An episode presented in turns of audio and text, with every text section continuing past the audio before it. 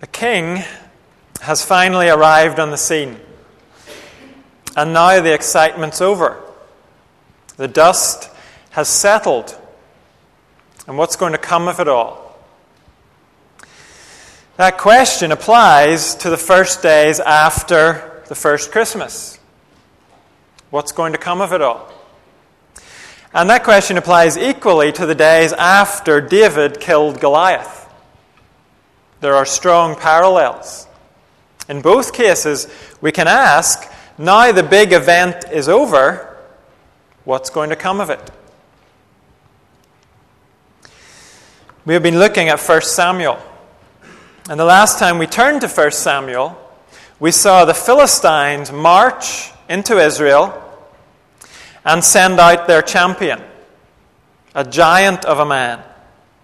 And his challenge to Israel was choose a man and let him come down to me. Let us fight each other. And the winner takes all. Whoever's champion wins, that will be the winning side.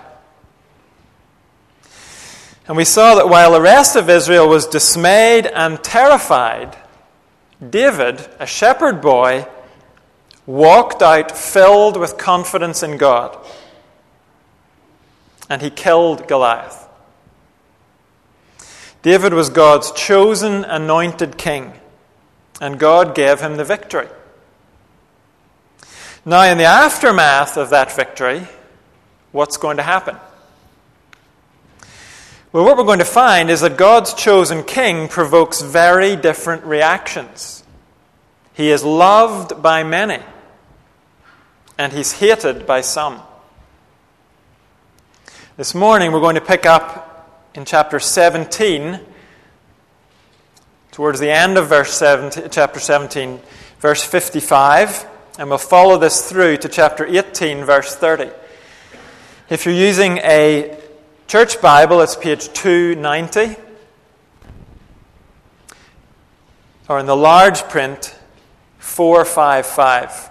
Excuse me, 445. Now, chapter 17, verse 55, is actually a little flashback. It tells us what happened just as David was going out to meet Goliath. This is what we read in chapter 17, verse 55. As Saul watched David going out to meet the Philistine, he said to Abner, commander of the army, Abner, whose son is that young man? Abner replied, as surely as you live, your majesty, I don't know. The king said, Find out whose son this young man is.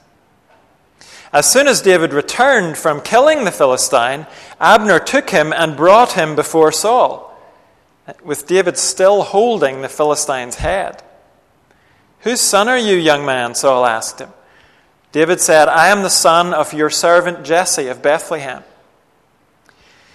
After David had finished talking with Saul, Jonathan became one in spirit with David, and he loved him as himself. From that day, Saul kept David with him and did not let him return home to his family. And Jonathan made a covenant with David because he loved him as himself. Jonathan took off the robe he was wearing and gave it to David, along with his tunic and even his sword, his bow, and his belt. Whatever mission Saul sent him on, David was so successful that Saul gave him a high rank in the army. This pleased all the troops and Saul's officers as well. When the men were returning home after David had killed the Philistine, the women came out from all the towns of Israel to meet King Saul with singing and dancing, with joyful songs and with tambourines and lyres. As they danced, they sang. Saul has slain his thousands, and David his tens of thousands. Saul was very angry. This refrain displeased him greatly. They have credited David with tens of thousands, he thought, but me with only thousands. What more can he get but the kingdom? And from that time on, Saul kept a close eye on David. The next day, an evil spirit from God came forcefully on Saul. He was prophesying in his house while David was playing the lyre as he usually did. Saul had a spear in his hand and he hurled it, saying to himself, I'll pin David to the wall. But David eluded him twice. Saul was afraid of David because the Lord was with David but had departed from Saul. So he sent David away from him and gave him command over a thousand men. And David led the troops in their campaigns. In everything he did, he had great success because the Lord was with him. When Saul saw how successful he was, he was afraid of him. But all Israel and Judah loved David because he led them in their campaigns. Saul said to David, Here is my elder daughter, Merab. I will give her to you in marriage. Only serve me bravely and fight the battles of the Lord. For Saul said to himself, I will not raise a hand against him. Let the Philistines do that. But David said to Saul, Who am I? And what is my family or my clan in Israel that I should become the king's son in law? So when the time came for Merab, Saul's daughter, to be given to David, she was given in marriage to Adriel of Meholah. Now, Saul's daughter Michal was in love with David. And when they told Saul about it, he was pleased. I will give her to him, he thought, so that she may be a snare to him, and so that the hand of the Philistines may be against him. So Saul said to David, Now you have a second opportunity to become my son in law. Then Saul ordered his attendants speak to David privately and say, Look, the king likes you, and his attendants all love you. Now become his son in law. They repeated these words to David, but David said, Do you think it is a small matter to become the king's son in law? I'm only a poor man and little known. When Saul's servants told him what David had said, Saul replied, Say to David, the king wants no other price for the bride than a hundred Philistine foreskins to take revenge on his enemies. Saul's plan was for David to fall by the hands of the Philistines. When the attendants told David these things, he was pleased to become the king's son in law.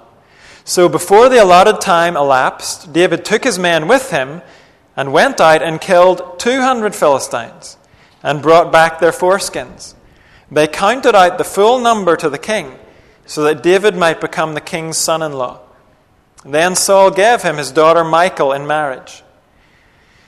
When Saul realized that the Lord was with David and that his daughter Michal loved David, Saul became still more afraid of him, and he remained his enemy for the rest of his days. The Philistine commanders continued to go out to battle, and as often as they did, David met with more success than the rest of Saul's officers, and his name became well known. This is God's word. In the first section of this passage, we find one reaction to God's king. David is recognized as the one who belongs on the throne. We already know David is the youngest or the littlest of his family.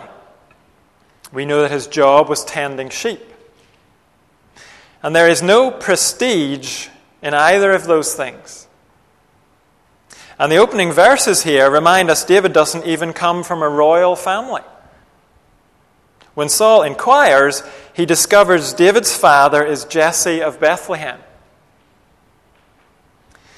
Now, if you've been following through 1 Samuel, you might wonder at this point doesn't Saul already know David? Wasn't David drafted in to play the lyre for Saul, to bring some relief when Saul was troubled in his spirit?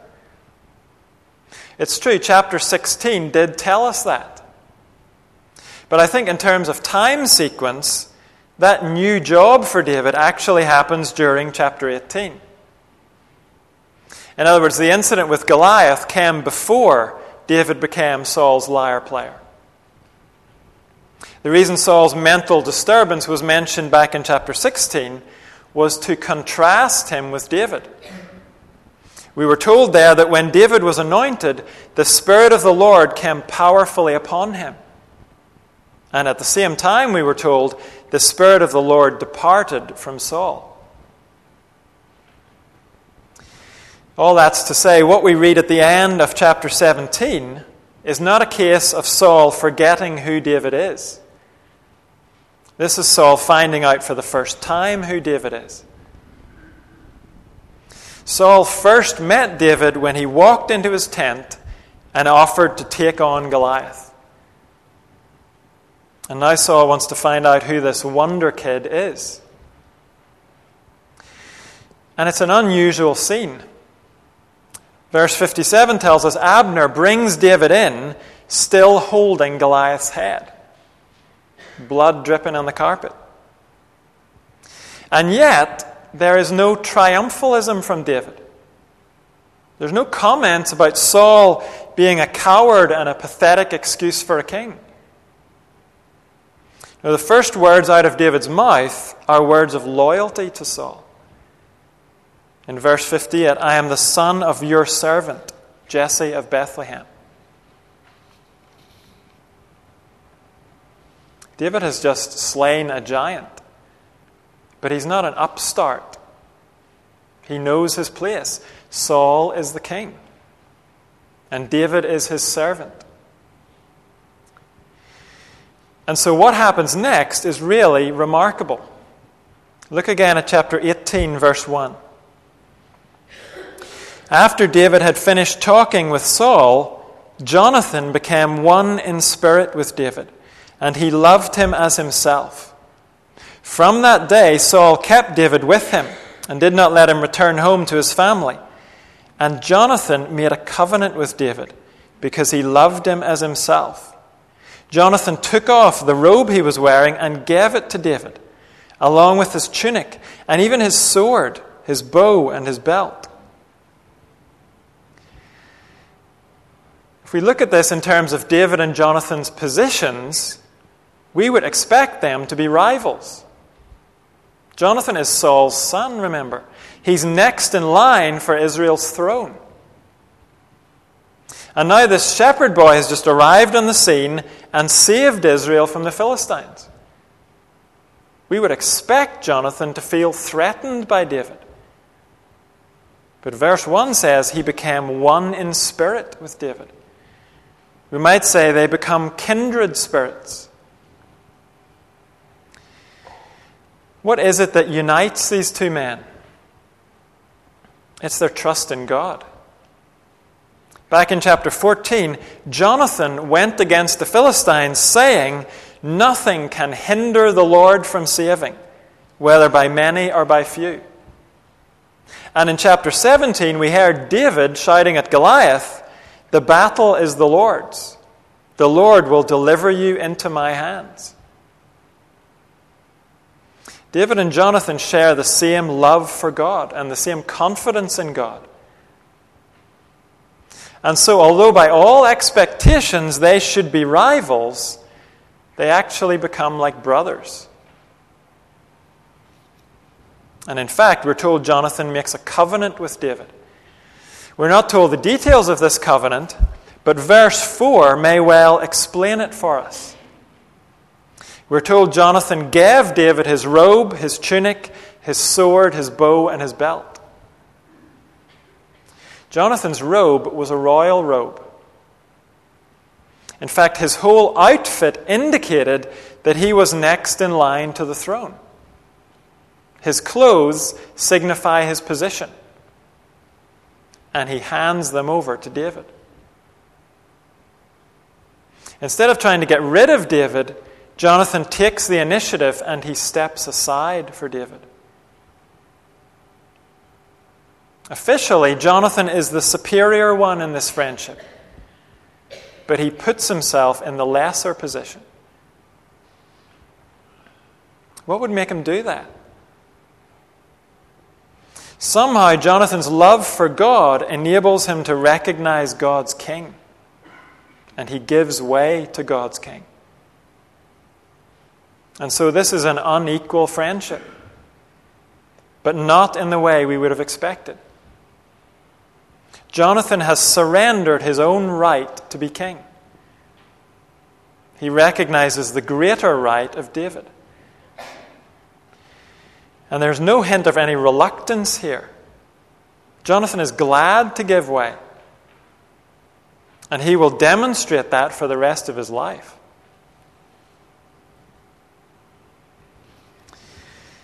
We've seen recently and over Christmas too that David is like a preview of God's ultimate anointed king, Jesus Christ.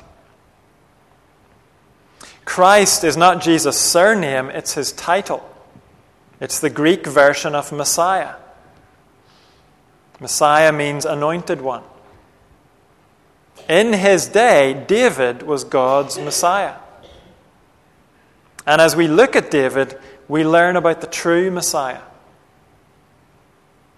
And Jonathan's response to David here is a picture of how God wants us to respond to the king. Acknowledging his position means the end of our own ambitions to be king. Jonathan lays down his kingly ambitions gladly. He's not begrudging about it. He sees David's worthiness and he wants to give David the honor he deserves. Jonathan gives up his own claim to the throne because he realizes who belongs on the throne. He looks at God's king and he is glad to say, He is the one who must rule. That's one response to God's king. But the rest of our passage shows us a different response. In the rest of our passage, in the eyes of Saul, David is seen as a rival. If Jonathan looks at David and sees God's true king, Saul looks at David and sees a threat to his own rule. And apparently, it all starts after the defeat of Goliath. Look at verse 6. When the men were returning home after David had killed the Philistine, the women came out from all the towns of Israel to meet King Saul with singing and dancing, with joyful songs and with tambourines and lyres. As they danced, they sang, Saul has slain his thousands and David his tens of thousands. Saul was very angry. This refrain displeased him greatly. They have credited David with tens of thousands, he thought, but me with only thousands. What more can he get but the kingdom? And from that time on, Saul kept a close eye on David. That should probably be translated Saul kept a jealous eye or an envious eye on David. There is a great difference in the way Saul and Jonathan react to David. Jonathan's first concern was God's honor. And because of that, he was happy to give way to God's king. But Saul's first concern is his own honor. And so he sees David as a rival and a threat. And the worst part of it is this is a celebration of a great victory for Israel. God's enemies have been defeated. But Saul is very angry. And it says literally, it was evil in his eyes. Why? Simply because David got more praise in the celebration songs. That's what envy and jealousy are like. They cause us to see good things as bad because we don't get the praise for them. They cause us to see blessings as evil if someone else gets more of a fanfare than us. And maybe we think we're above this, but we're not. Envy is like a cancer, it's destructive. And none of us is immune to it. We have to be watching out for it. We daren't let it take root in our hearts. How many churches have been ruined by envy and jealousy?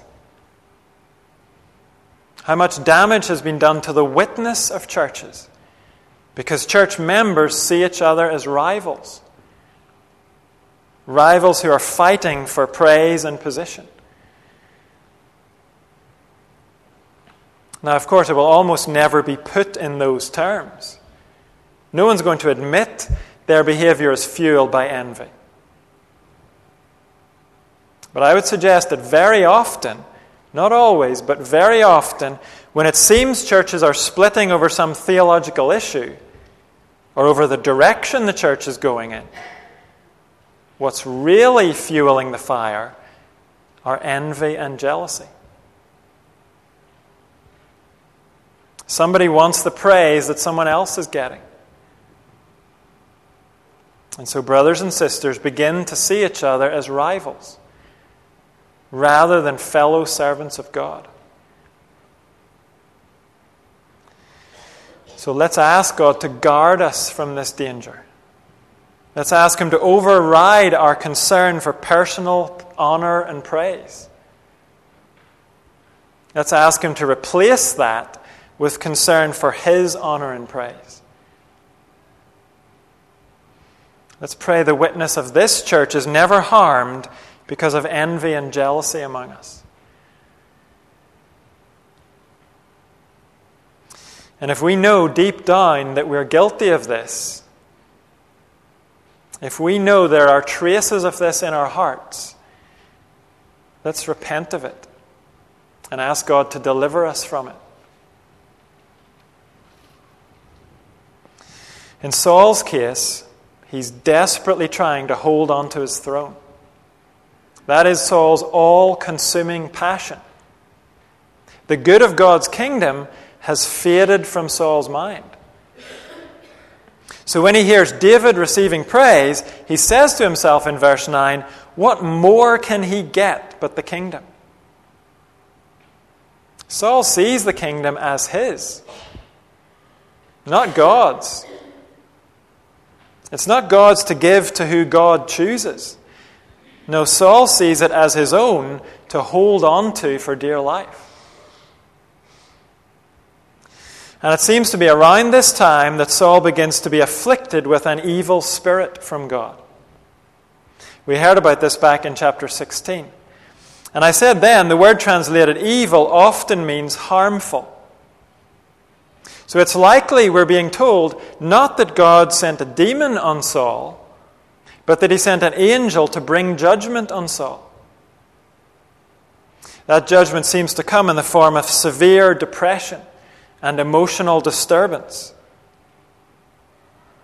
Because of Saul's rebellion against God, God has removed his enabling power and sent his disturbing power. And although we heard about this in chapter 16, it seems to have begun in this context of Saul's envy and jealousy towards David. That's what's fueling this madness that comes over Saul. Look at verse 10. The next day, an evil spirit from God came forcefully on Saul. He was prophesying in his house while David was playing the lyre, as he usually did. Saul had a spear in his hand and he hurled it, saying to himself, I'll pin David to the wall. But David eluded him twice. The word prophesying can simply mean raving. We're not being told here that Saul is delivering a message from God. That's what the word often means. But in this context, it means Saul is raging and ranting maybe foaming at the mouth. And notice what David is doing. He's trying to calm Saul down, to give him some relief, some peace. But of course, it's partly envy of David that's driving Saul mad. So the source of Saul's relief actually becomes the fo- focus of his anger. Twice he tries and fails to nail David to the wall with his spear. One thing that tells us is that Saul's a terrible shot. In the chapters to come, he will throw his spear plenty more times, but he never succeeds in hitting anyone. And yet, even more significant is the fact that David hung around to have the spear thrown at him twice. To the end of Saul's life, David will show amazing loyalty to his king. Remember the position that David's in. Samuel has anointed him. David knows he's going to be king. He knows God is with him. And it's pretty obvious David has the skill to get the better of Saul. Wouldn't you think he would seize the opportunity to take the throne? When Saul attacks him, wouldn't he be justified in fighting back, killing Saul, and taking what God has promised him? But David's loyalty to Saul never wavers. He knows God put this man on the throne, and David will leave it to God to take him off the throne. This is God's show, it's God's plan. And David is not going to try and speed things up. God will put David on the throne in God's time. Saul is eaten up by his personal ambition. But David only shows ambition for God's honor. As far as David's concerned, the throne can wait. He'll get on with the work God has set in front of him. And that happens to be playing the lyre for this angry king. And David will do it, even if it means dodging the odd spear while he's doing it. But in fact, Saul is not able to bear David's presence. We're told that he's afraid of David, so he sends him away to fight battles. But that only makes things worse, because David is great at fighting battles. Verse 14 tells us that in everything he did, he had great success, because the Lord was with him. We keep hearing that about David. We're also told all Israel and Judah loved David.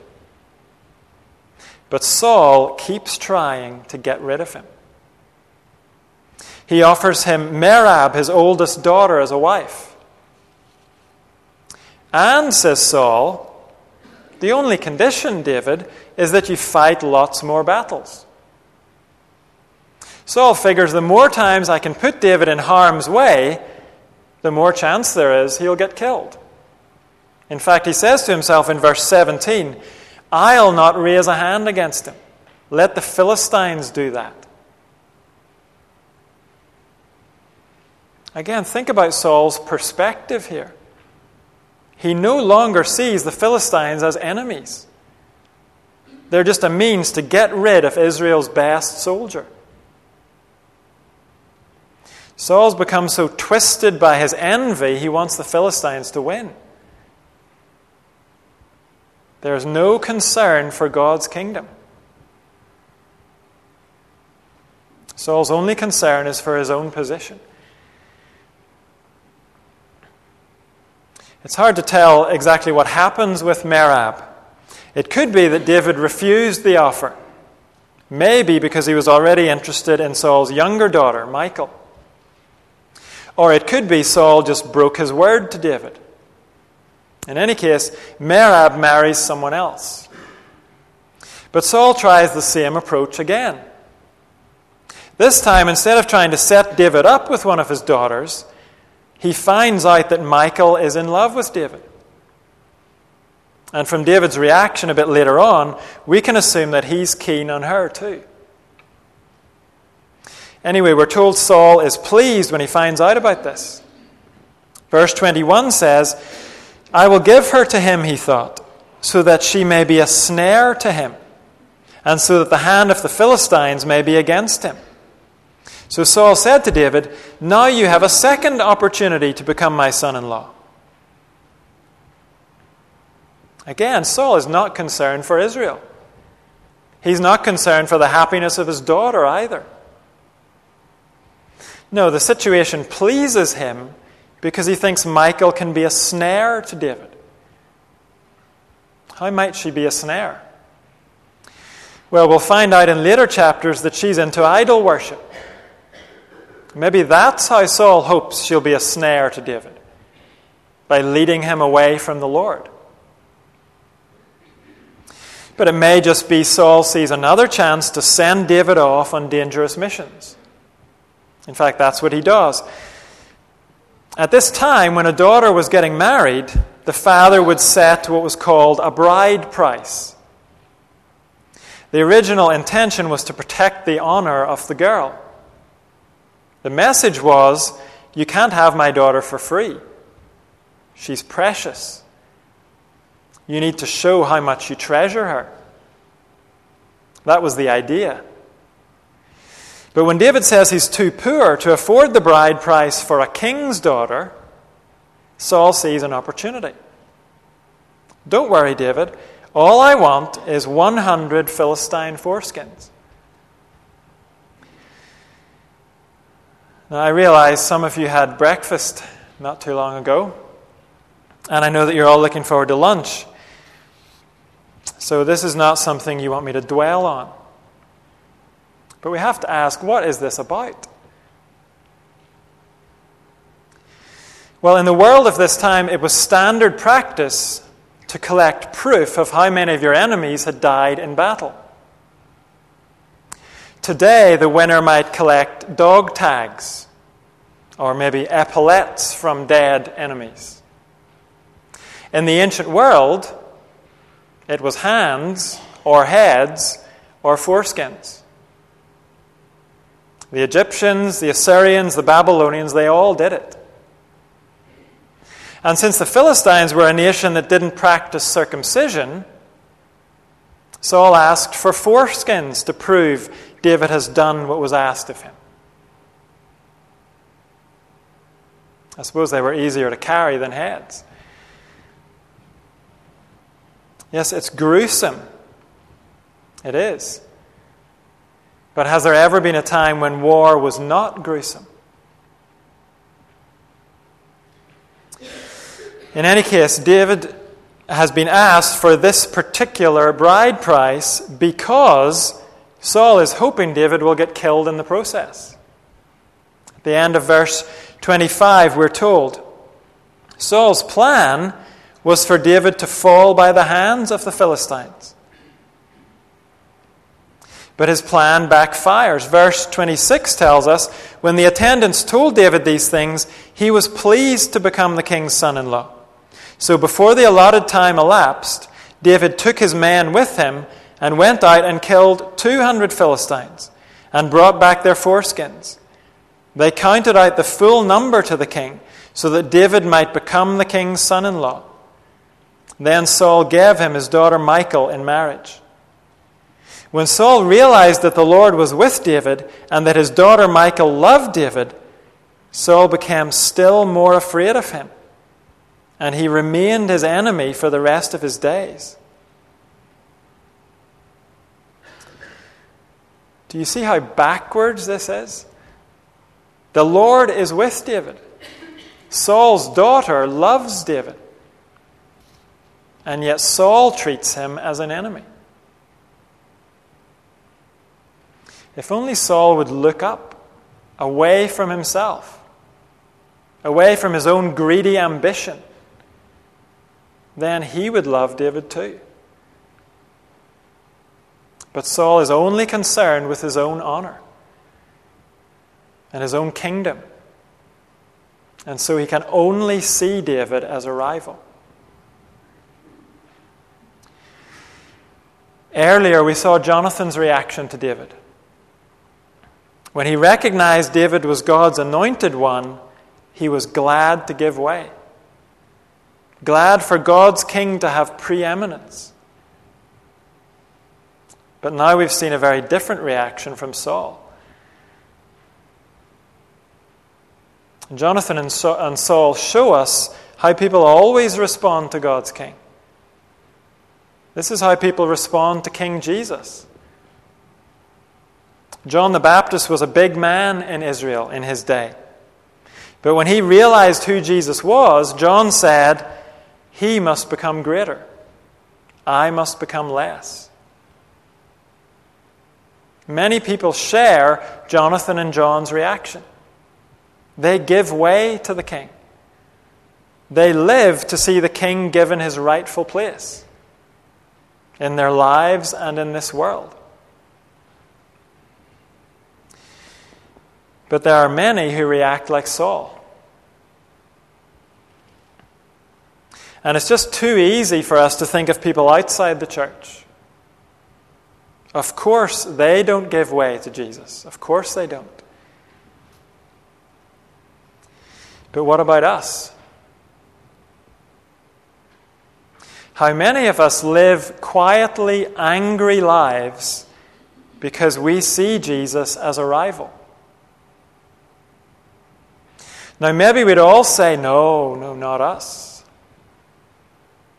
But the reality is this if Jesus is going to have his rightful place, then we have to give way. We have to become less. We have to prise our fingers off that crown. We have to hand over the kingly robes. We have to get off the throne. And so it is very easy to say Jesus is king. It's easy to say Jesus is my king. But it's a whole different matter to joyfully make way for him.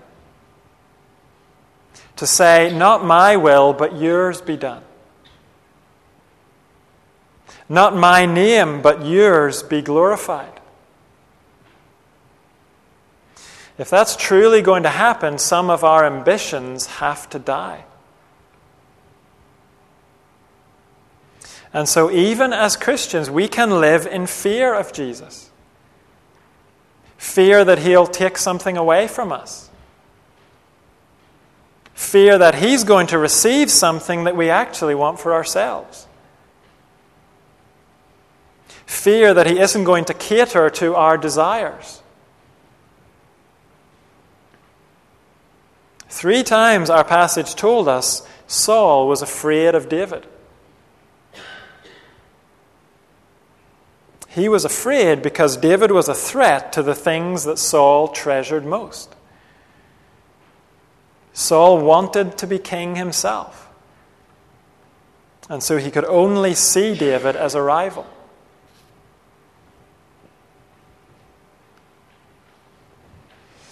And if you and I won't hand over the crown, then we will never be at peace. We'll go through life as discontented Christians. We'll feel we're never quite getting what we deserve.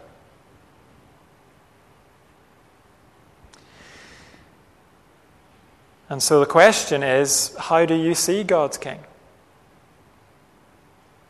Do you see him as the one who truly belongs on the throne? Or do you see him actually as a rival to your throne?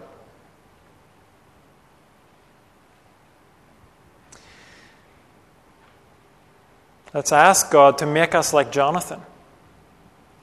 Let's pray that our true joy will come from seeing God's King honored and elevated that we will be happy to become less so that He can become greater, so He can receive the praise that's due to Him. We're going to praise Him now as we sing together. Immortal honors rest on Jesus' head.